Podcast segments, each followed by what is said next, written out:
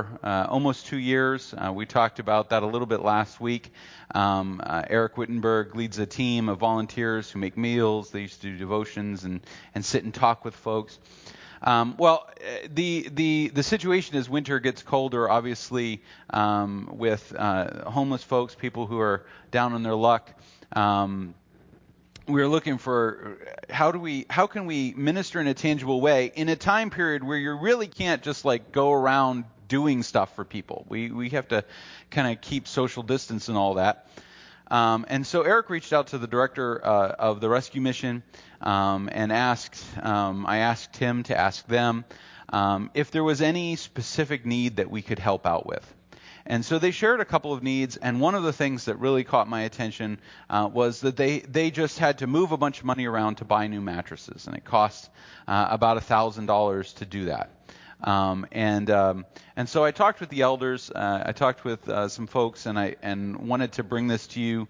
Um, and it is uh, God has blessed us so much. So if you haven't kept track of the financial situation through this whole through 2020 in the fiscal year, which starts in May, um, we're we're about uh, our your giving, um, your stewardship, your your your giving is about um, a month and a half ahead of our budget.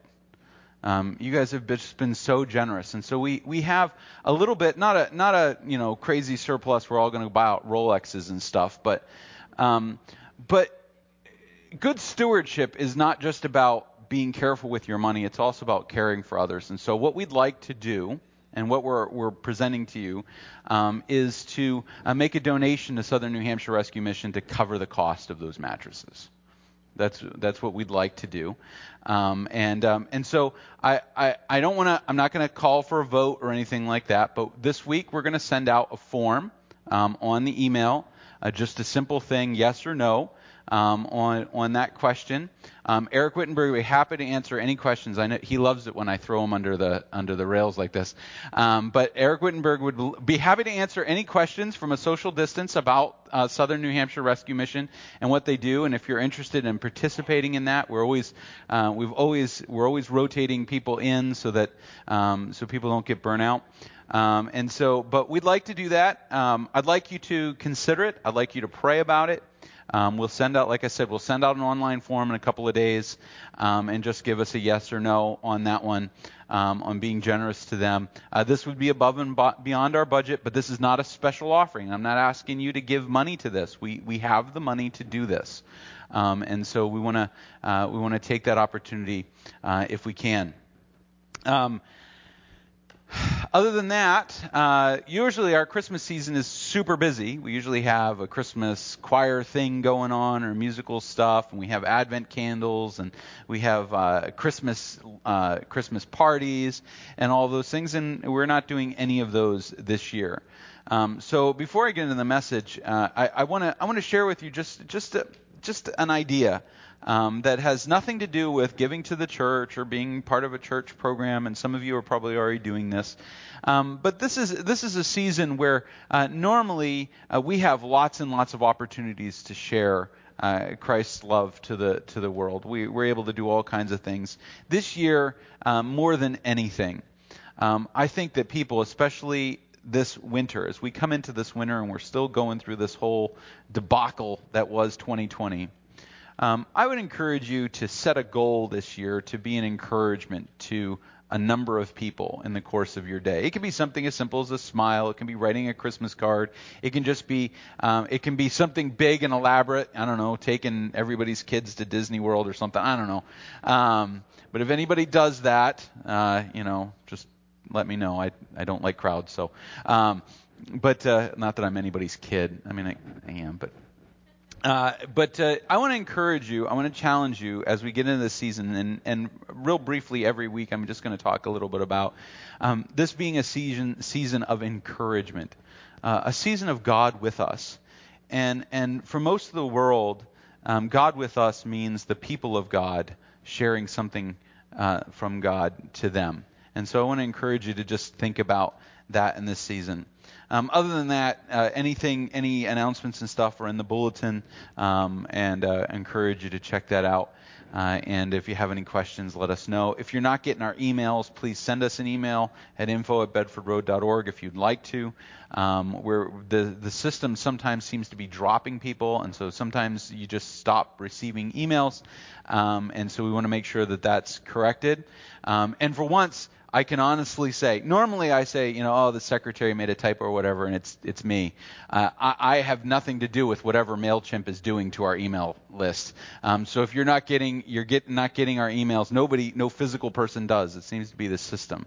I don't know if you've ever noticed this, but sometimes uh, computer companies just make decisions without asking you right? That that never happens, right?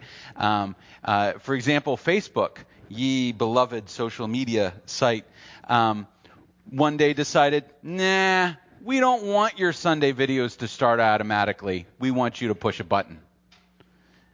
Didn't tell us, didn't change the website, just decided on their own. So for a couple of weeks, we've been sitting there going, why isn't Facebook streaming? What's going on? Why is Facebook so late? Well, they just decided we needed to push a button because, you know, computers need people pushing buttons. Anyway, um, with all that said, let's go ahead and get into the scriptures this morning.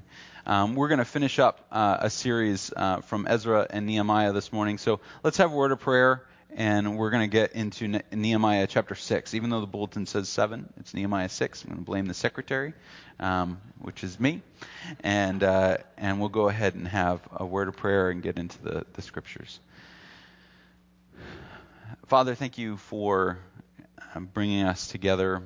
Um, some days, some days are harder than others. Some days are easier than the rest. Lord, wherever we are on that spectrum, help us to hear from you. Help us to listen to your Spirit's word, to um, to identify in some way, shape, or form uh, with uh, Nehemiah and the struggles that he faced, and, and also to see you and your provision uh, in his life and in ours. And as we enter this season of, uh, of giving and encouragement, Lord, help us, first of all, help us to allow your Spirit to encourage us and then to be an encouragement to others. We pray this in Jesus' name. Amen. So let's take a look at Nehemiah chapter 6. Now, this is the last week we're going to be in Ezra and Nehemiah, and uh, of course, there are several chapters left uh, of the book uh, of Nehemiah, but um, a lot of that is uh, the names of people, and everybody loves when people preach through genealogies. So uh, I figured you guys would be okay if I skipped that. Um, and um, I want to I want to just share just at the tail end of what was going on with Nehemiah in Nehemiah chapter six.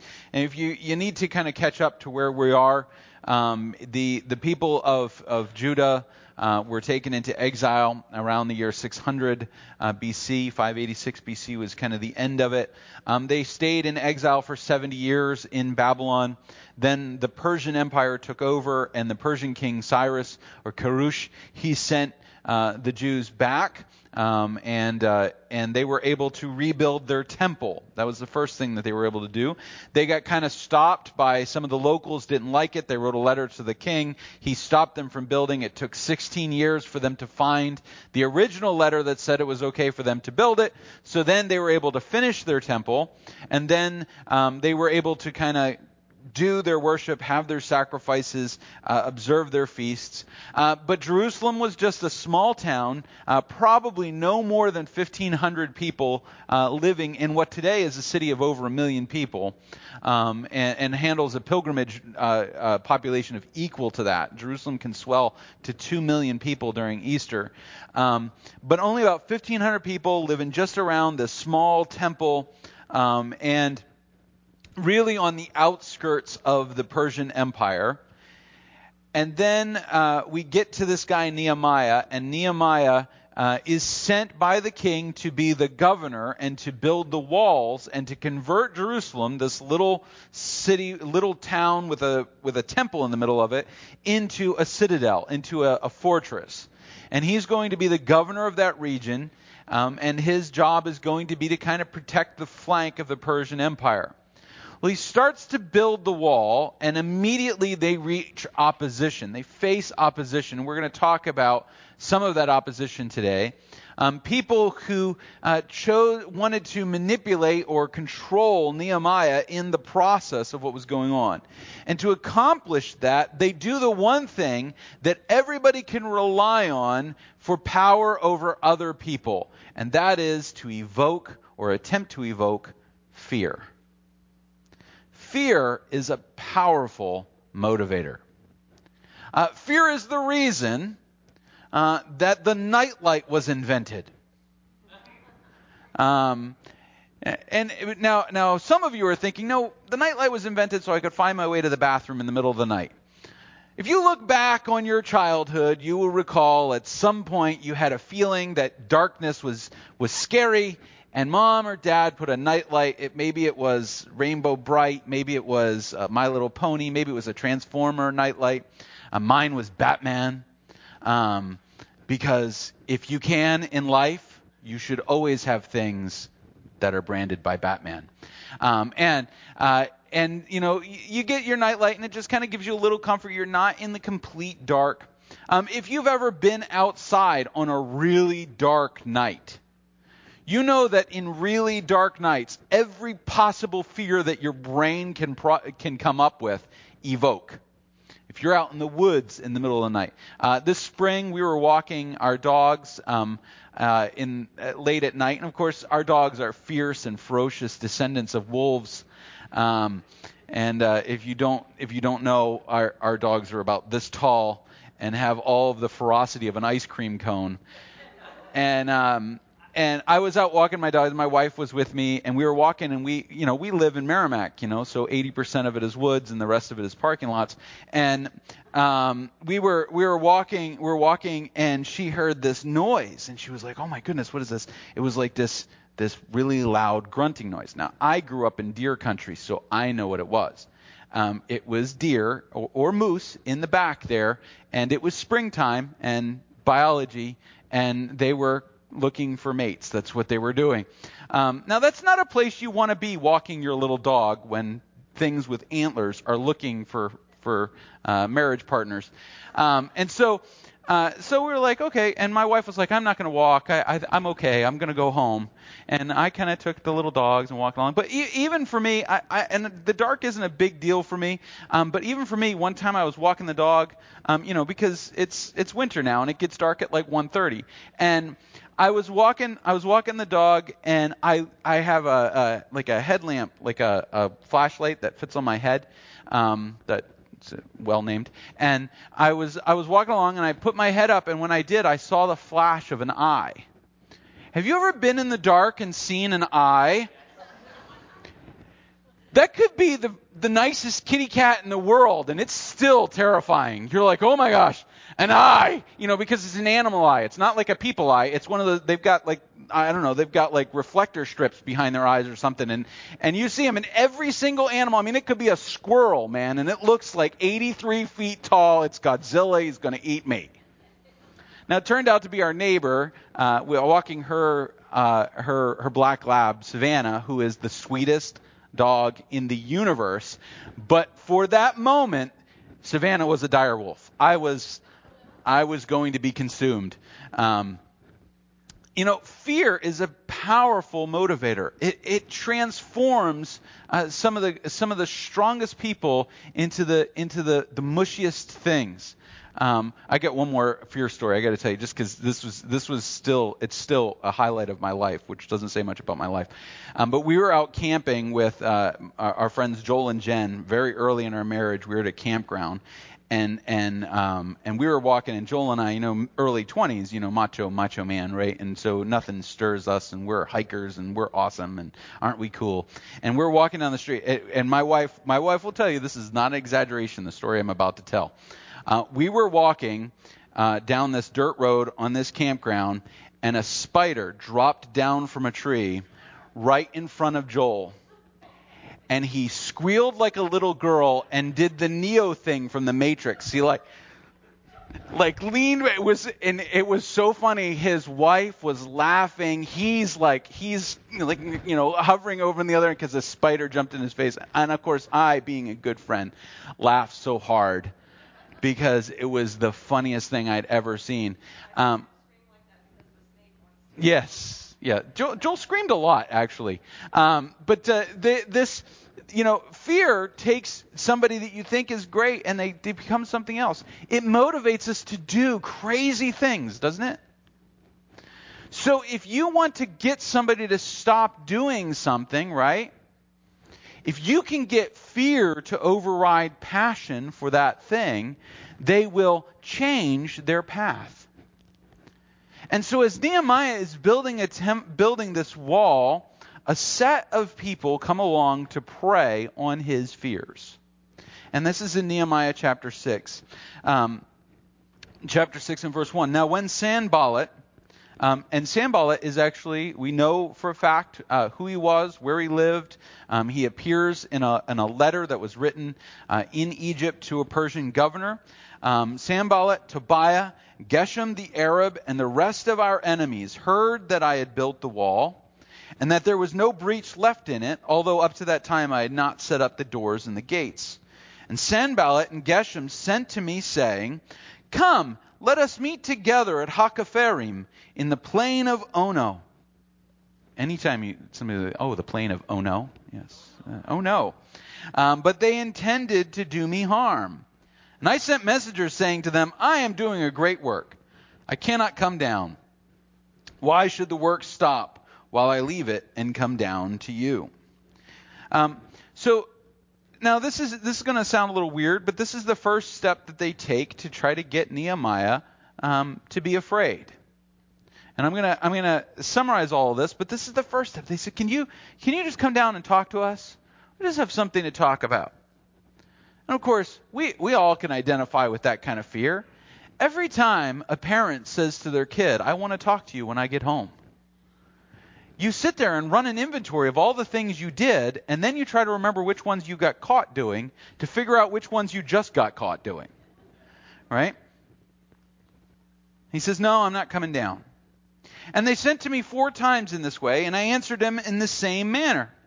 And in the same way, Sanballat, for the fifth time, sent his servant to me with an open letter in his hand. Now, this is um, an idea of an open letter as a letter that the, the, the servant could read. So, um, Persian letters, and I know this is history nerdy stuff, um, but Persian letters, what they would do is they would write two copies of a letter on parchment. Um, and the, the copy inside would have all the details and stuff, but the copy, then they'd wrap it in a copy that had just a summary on the outside that anybody could read. And when you sent a servant with that letter, the idea was he was going to read it out loud when he showed up. All right, so he was going to read this summary.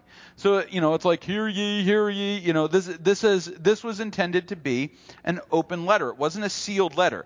Now, this, by the way, was against the rules in the Persian Empire. You could not send an open letter to another governor. Uh, the idea of the governors, the people were not supposed to know what was going on inside the administration of the empire. So you weren't supposed to leave open letters. You weren't supposed to have this going on. So this guy is, is messing with the system. Um, and it was written, it is reported among the nations, this is verse 6, and Geshem also said it, that you and the Jews intend to rebel. That's why you're building a wall.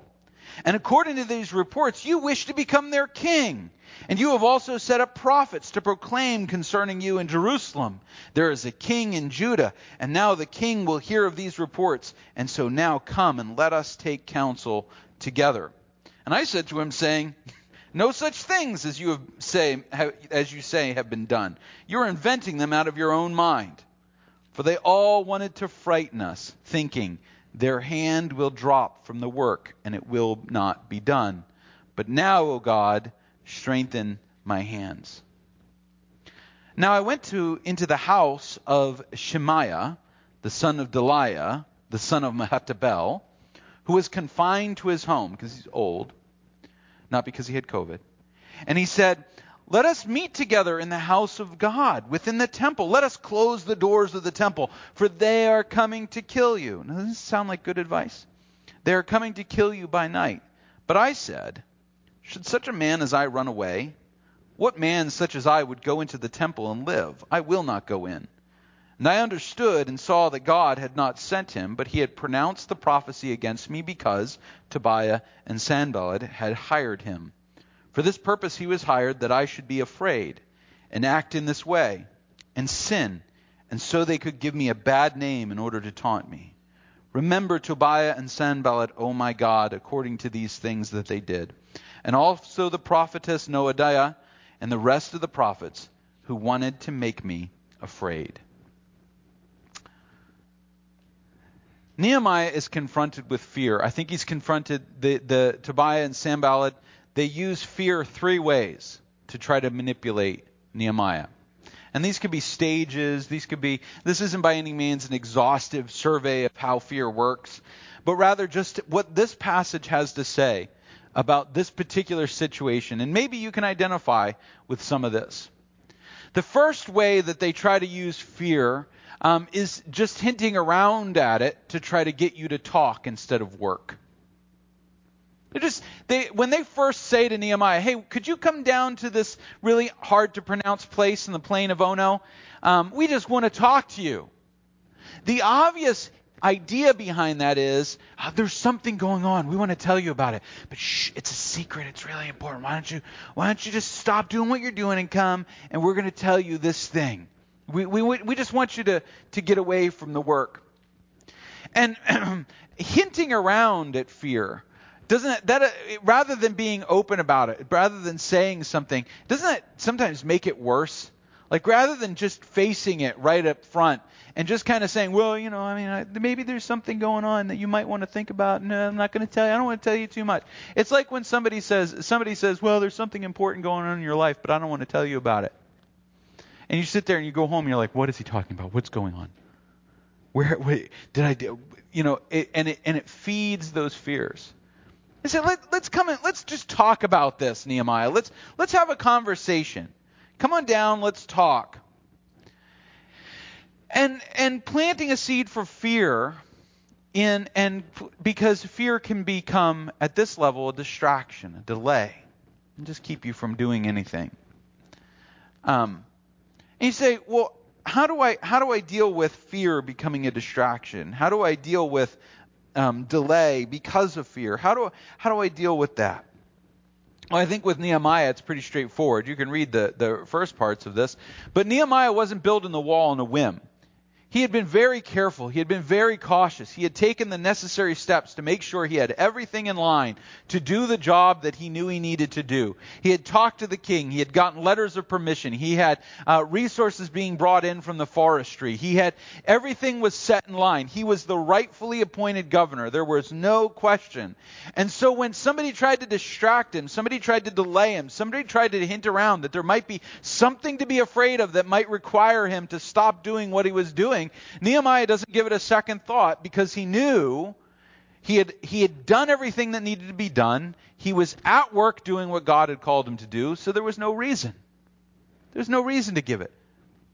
He was confident in his calling and his role and his place, and so he just continued in what he had been appointed to do. See, when we when we find ourselves in a situation where fear can disrupt and distract us, we have to be able to fall back on the idea this is what God has called me to do, this is what God's equipped me to do, and the task in front of me is, is God's to be done, and so I'm going to just go ahead and do it. I'm not going to let fear debilitate me in accomplishing the task that was put in front of me. I love podcasts. I have this thing about I, I, just I listen to stuff all the time. I have to like I know this will come as a surprise to those of you that know me, but I always have to have new information flowing into my brain because I keep forgetting stuff. So I got to put things in its place.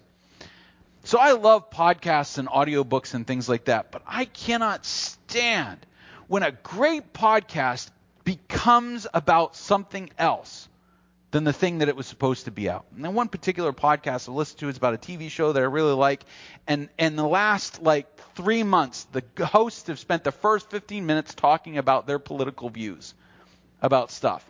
I don't listen to the podcast to know your politics. The politics of actors mean nothing to me. They're people who are paid to live, lie for a living. I want you to talk about the show I liked.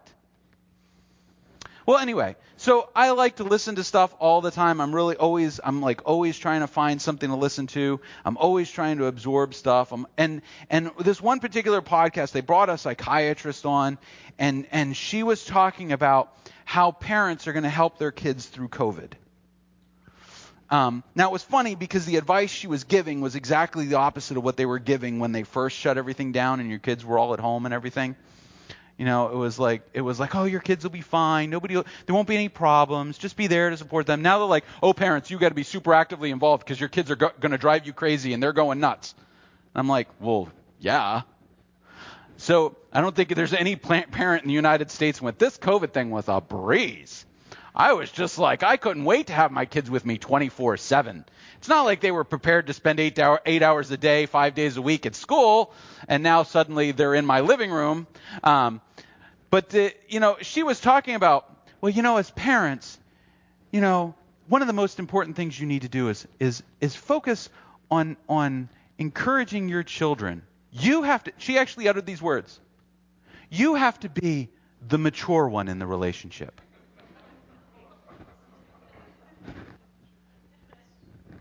Isn't that a given? You're the one who had the kids. Now, the reality is that's not nearly as easy as you might, it's not nearly as ubiquitous as you might think it is, mature parents. And I'm not talking about not being goofy and all that stuff, but they're like, they're like, you're going to have to support your children. She, they actually said, she actually said these words. You need to talk with your kids from time to time. I'm like, what? And but the but the reality is so often people get into this this thing, this parenting thing, and this is a side tangent, without thinking about what their job is as a parent. Your job as a parent, it is to be the mature one. It is to know stuff your kids don't know. For Christmas, for my birthday, my wife and daughter bought me a T-shirt. It says, "I play guitar and I know things. It's what I do." Um, you're, you're, supposed to, you're supposed to be the parent. But when you don't parent as a parent, guess what? Fear becomes a strong motivator. It drives decisions. It, it alters our thinking. And we get afraid about something and we, and we make bad decisions because we're buried in fear. Now, that's just an example, but that's what I'm talking about here. Nehemiah knew what he needed to do. He found the biblical foundation for it, set, planned, did what needed to be done, and the fear didn't bother him. The distractions didn't come out. And then the second thing, second way that they then decide to motivate him with fear, they say, Hey, have you heard what people are saying about you? Preying on the fear of how I appear to others. The fear of being an outsider, of being ostracized, of being uh, um, uh, people looking at us and talking about us. Now, in this particular case, they're saying, hey, do you know what people are saying? You know the most dangerous, uh, the most dangerous pronoun in the world is they. Do you know what they're saying about you? Who is them they? I want names. I want social security numbers. I want addresses. I'm going to talk to them. Oh, well, you know, they they they just wanted you to know if you're a they without a name, you should have no power over people. And and so what they're saying is, is like, hey, listen, we heard. We're not saying that we said it. We just heard that there are people saying that you're trying to set yourself up as a king. We heard this, and other people heard it too. You know, Brittany and Roxy and all the girls down at the juice bar, they were talking. This is this is what's going on. They're saying they're saying this is this is what's happening. People are talking about you. You don't want people to talk about you like this, do you? You don't isn't that dangerous? You know what Nehemiah says? You got to love what Nehemiah says. He says, "You just imagine in this. If you heard it, it's not real. And I will put my reputation, Nehemiah this is implied, but it's true. I put my reputation up against the reputation of anyone who would accuse me of this. Now, what are they thinking? Nehemiah was the king's cupbearer. The king trusted him with his life. You're going to bring a challenge like this against a guy who, who was able to be in the presence of the queen, if you were here last week? He's trusted explicitly by the king to do this job. So Nehemiah knows that these are just false claims. And what they're trying to do is they're trying to get Nehemiah to be so afraid of what people are saying that he changes the way he's doing stuff and conforms to their way of thinking. Well, what are people saying about you? Because what happens when you start to make decisions based on what people, what they are saying, the energy that you should be devoting to the work becomes devoted to your ego. And that's just true. You devote so much energy to making sure people feel the right way about you. You want to make sure that people perceive you the right way. I'm, I'm not a threat. I, am not trying to build a kingdom. I'm not, I'm not trying to interfere. Let me tell you all the ways that I'm not trying to interfere. I have been told, and I don't believe it, but I have been told that um, in text I communicate abruptly. Uh, that that when I send an email or a Facebook thing, I tend to have very assertive language. Um, somebody once told me that about myself. I, I don't, you know, I don't see it, but you know, I don't send myself my emails, so. And and it occurred to me that one of the problems that happens in in uh, that that mode of communication, to be perfectly honest, is um, it's completely flat of emotion. It's completely flat of inflection, um, and uh, and basically, it, it does, you know, seem kind of curt if you don't say things. I, I'm infamous for not doing things like writing people's names at the beginning of letters. Uh, if you've ever had a phone conversation with me, I hate niceties right? Like text messaging was a great thing for me because I could just say what I needed to say, whether people responded or not. You know how a phone conversation is. Hey, how are you? What are you doing? Oh, you know, oh, the sky today was great. It's like I don't have time for that. I, I just I and and those of you that have ever called me, you know how it is. Phone call. Hey, Eric, it's so and so. Yeah, what do you need? Do this. Okay, bye. That's that's how my phone conversations are. They, I I tend to be very curt, very direct. I very I, I and it borders on on rude, I guess. And it's not on purpose. I mean, those of you that know me, you know that uh, you know I'm not intentionally like that, but it's just it's one of those things.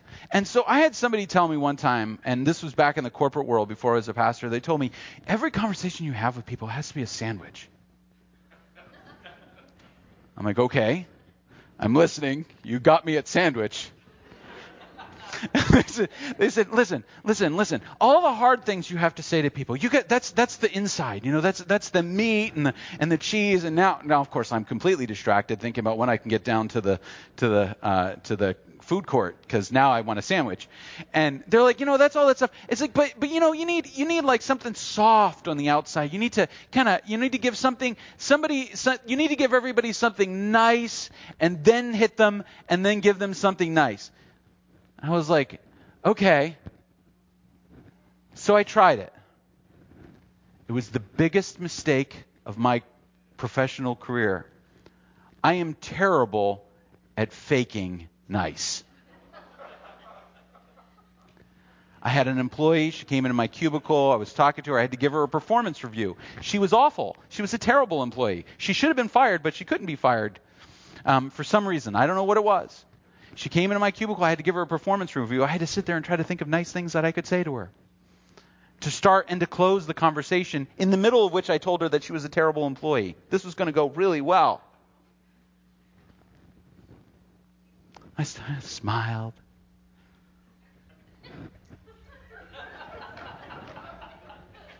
hey, how are you? Good to see you. She looked at me I kid you not. She goes, Am I getting fired? No, no, no. I just wanted to see how you were doing. I, I wanted to let you know. I listened to one of your calls the other day. You were very pleasant. You were very courteous. You were wrong, but you were very pleasant. You were very nice. She's like, she's like, can you stop? Because this is creeping me out. And I just decided this is the way it's going to be. Talk too much about myself. All right, back to the text. People are talking about you.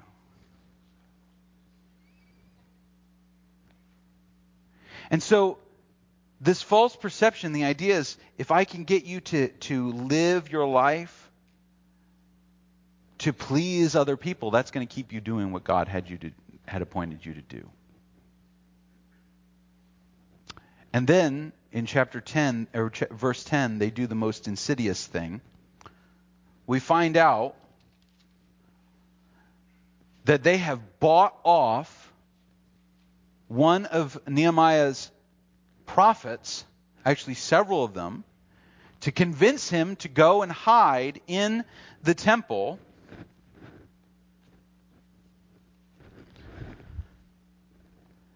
For some reason. And Nehemiah knows if he goes in the temple, he's not coming out alive. He knows that there's something afoot. And, and the third way that fear can can deal with us, can get into our lives. I mean, I mean, fear can distract us. Fear can can uh, force us to live based on other perceptions. But the third thing is that fear can move us to hide from the task and role that we've been given. And and now, while the prophet tells Nehemiah to go hide in the temple, you know, gives him kind of the sanctimonious, holy explanation of why he should do that. But but fear can can make us uh, drive us to hide what we are doing. To make secret what should never be secret. What should never be unveiled.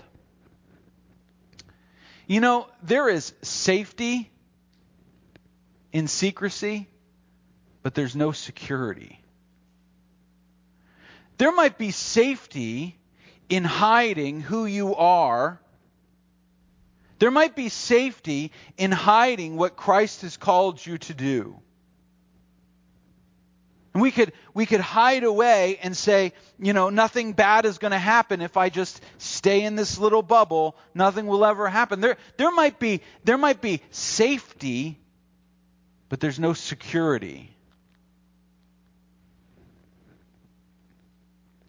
See, when we when we are so afraid that we hide who we are, what we are, what we're called to do, when we're so afraid that we hide, well, you can't hide and do the work at the same time. You can't hide and speak the gospel at the same time. You can't bury yourself so deep and dark away. You can't never take risks, risks and expect faith to grow.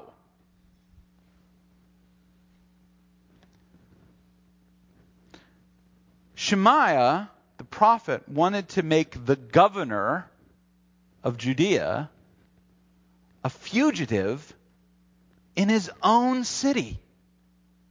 He wanted the one man who needed to be out front and in everybody's face, because that's his job as governor, to hide away and be safe.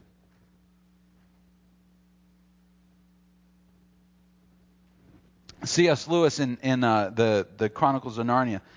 Um, C.S. Lewis has a, a, a, talking beaver. If you've never read the Chronicles of Narnia, you should. Um, but he has a talking beaver who has known Aslan, who is a lion, who is the king of Narnia, uh, the son of the king. It's a, it's a Jesus figure. Somebody asks him about Aslan. He says, "Well, he's a lion, yes." And the, the beaver, he says, "So, so is he safe?" And the beaver says, "Oh, he's not safe, but he is good." See, God is not safe. Being a Christian is not a safe way to live your life. It's a risky proposition to step out of your door every day knowing that you serve a God that your world does not like. It is not safe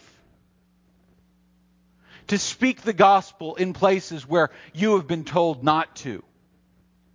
It's not safe to set aside fear and live and take chances to honor the one who died for you. It's not safe. If you want safe, hide away. Never do anything. Never change. Never take a risk.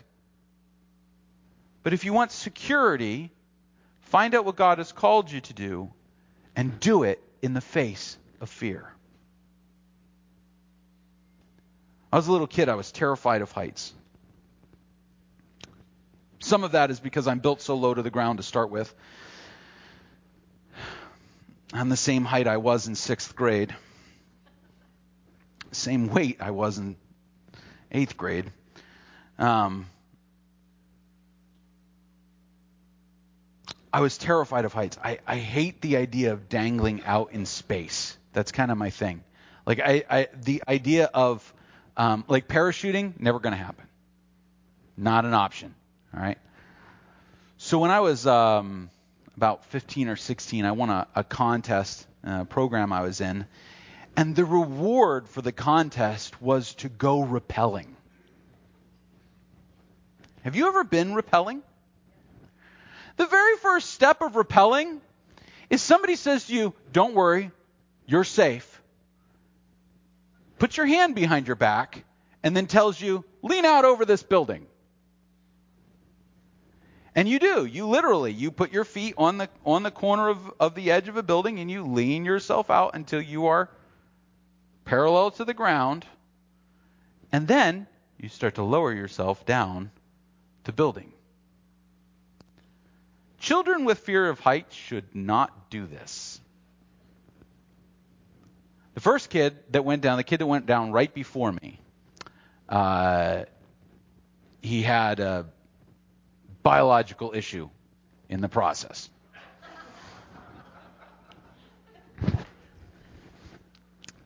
It was my turn. I got to the edge of that building and I started to hyperventilate. I was I was breathing. I was. The, if you've ever had to face something like this, you know. I, I was, and the instructor, they they were Army Rangers who were doing the instruction. Um, he said to me, "Son, you are you all right?" I, apparently, I get really pale when I'm afraid, um, and I didn't have the beard to hide it, so um, I was working on it, but I wasn't there yet. And and I, I took a breath and I said, no, I said I'm I'm going to do this. I'm going to do this. He said, well, I mean, I don't know how to tell you this, but the last kid that said that, you know, is a mess. Um, I said, no, I'm going to do it. Lowered myself out. I'm breathing. I still remember to this day the absolute total terror of the idea of, of leaning out. You, you're not supposed to lean over the edge of buildings. That's not a good idea. Leaning out over the edge of the building, and, and the, the guy that was on belay, they were the building was about four or five stories high. I'm not sure. It was one of the barracks buildings down at Hanscom Air Force Base. Or uh, not Hanscom, uh, Otis, Otis down in Cape Cod. I don't think Otis is open anymore. Um, so so I started to lean out, and the guy that's on belay, that's the guy that's down on the bottom, that if you freak out, he pulls the rope away from the building, makes you stop, in theory. Um, he says, he says, you're doing great, you're doing great, you're doing great. And I'm up there going, I'm gonna die, I'm gonna die, I'm gonna die, I'm gonna die. Well, needless to say, once you're over the edge of the building, there's nothing you can do. You, you have only one direction to go, and gravity is going to determine it. And so you have to you move your brake hand, and just start moving down the building. I started to move down the building. I started to take little baby steps down the building. Guy on the, t- the front, uh, the guy on the top, he says, push away from the building. I said, what? He says, I want you to take your hand off the brake. So I'm going to take your brake hand off, and I want you to push away from the building, like with your legs. You, do you know what happens when you do that? You, you start moving. Push away from the building. I squealed like Joel did when that spider hit him in the face. But I was 13. Um, all the way down the building, I finished the thing. I got to the bottom of it. I I still remember to this day. Have you ever you ever done something that like seemed to empty your lungs of air? Like you get to the bottom and you're like, Ugh! like like you just can't breathe. I got to the bottom of it, and it, I kid you not, the guy says to me, "Do you want to go again?" okay. And to this day, I, I, mean, I will never claim to be a hero or rappelling. I haven't done it in 20 years, but during college, I used to do it. I used to, we used to go to quarries and we would go rappelling, and every single time I was terrified. Um, every single time uh, that we did it, uh, I have a thing. You guys know this about about me. I've got these weird phobias. I got fear of hospitals. I've got fears of I don't like being in crowded rooms where my back is not to the wall. I have all these weird things that I have to work my way through as a human being. And you have things that you have to work your way through. You have things that you have to get by. There are fears that cripple you. There are things that bury you. There are things that you want to hide from. There are things that you, you welcome a, a distraction because it terrifies you. But if you are where God called you to be, you're safe. Or you're secure. It's not safe. It's secure. So Nehemiah finishes the job not because he feels that nothing bad is ever going to happen to him when he does this. At one point, he has his construction workers working one handed because they have their sword or their spear in their other hand. It is not a safe world, but we are secure in Christ. The question is never, and I'll leave you with this is there a reason to be afraid? That should never be your question. Do you know why? There is always a reason to be afraid. There is always something to be afraid of. The question will always be will you allow fear to compromise what you know God has called you to do? That's the question. We will be afraid all the time. It's what we do with the fear that matters. Would you pray with me?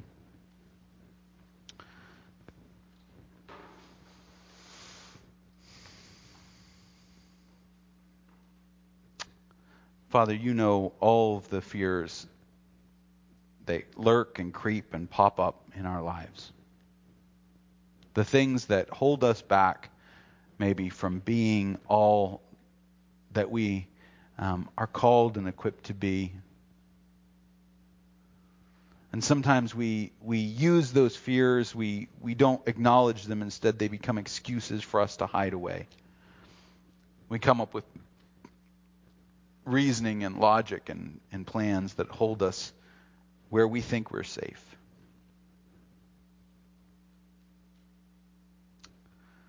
Father, we re- repent of the sin of fear that is not grounded in your presence. Acknowledging that whatever it is you've called us to do or to be, it is the place we should be, it is the thing that we should do.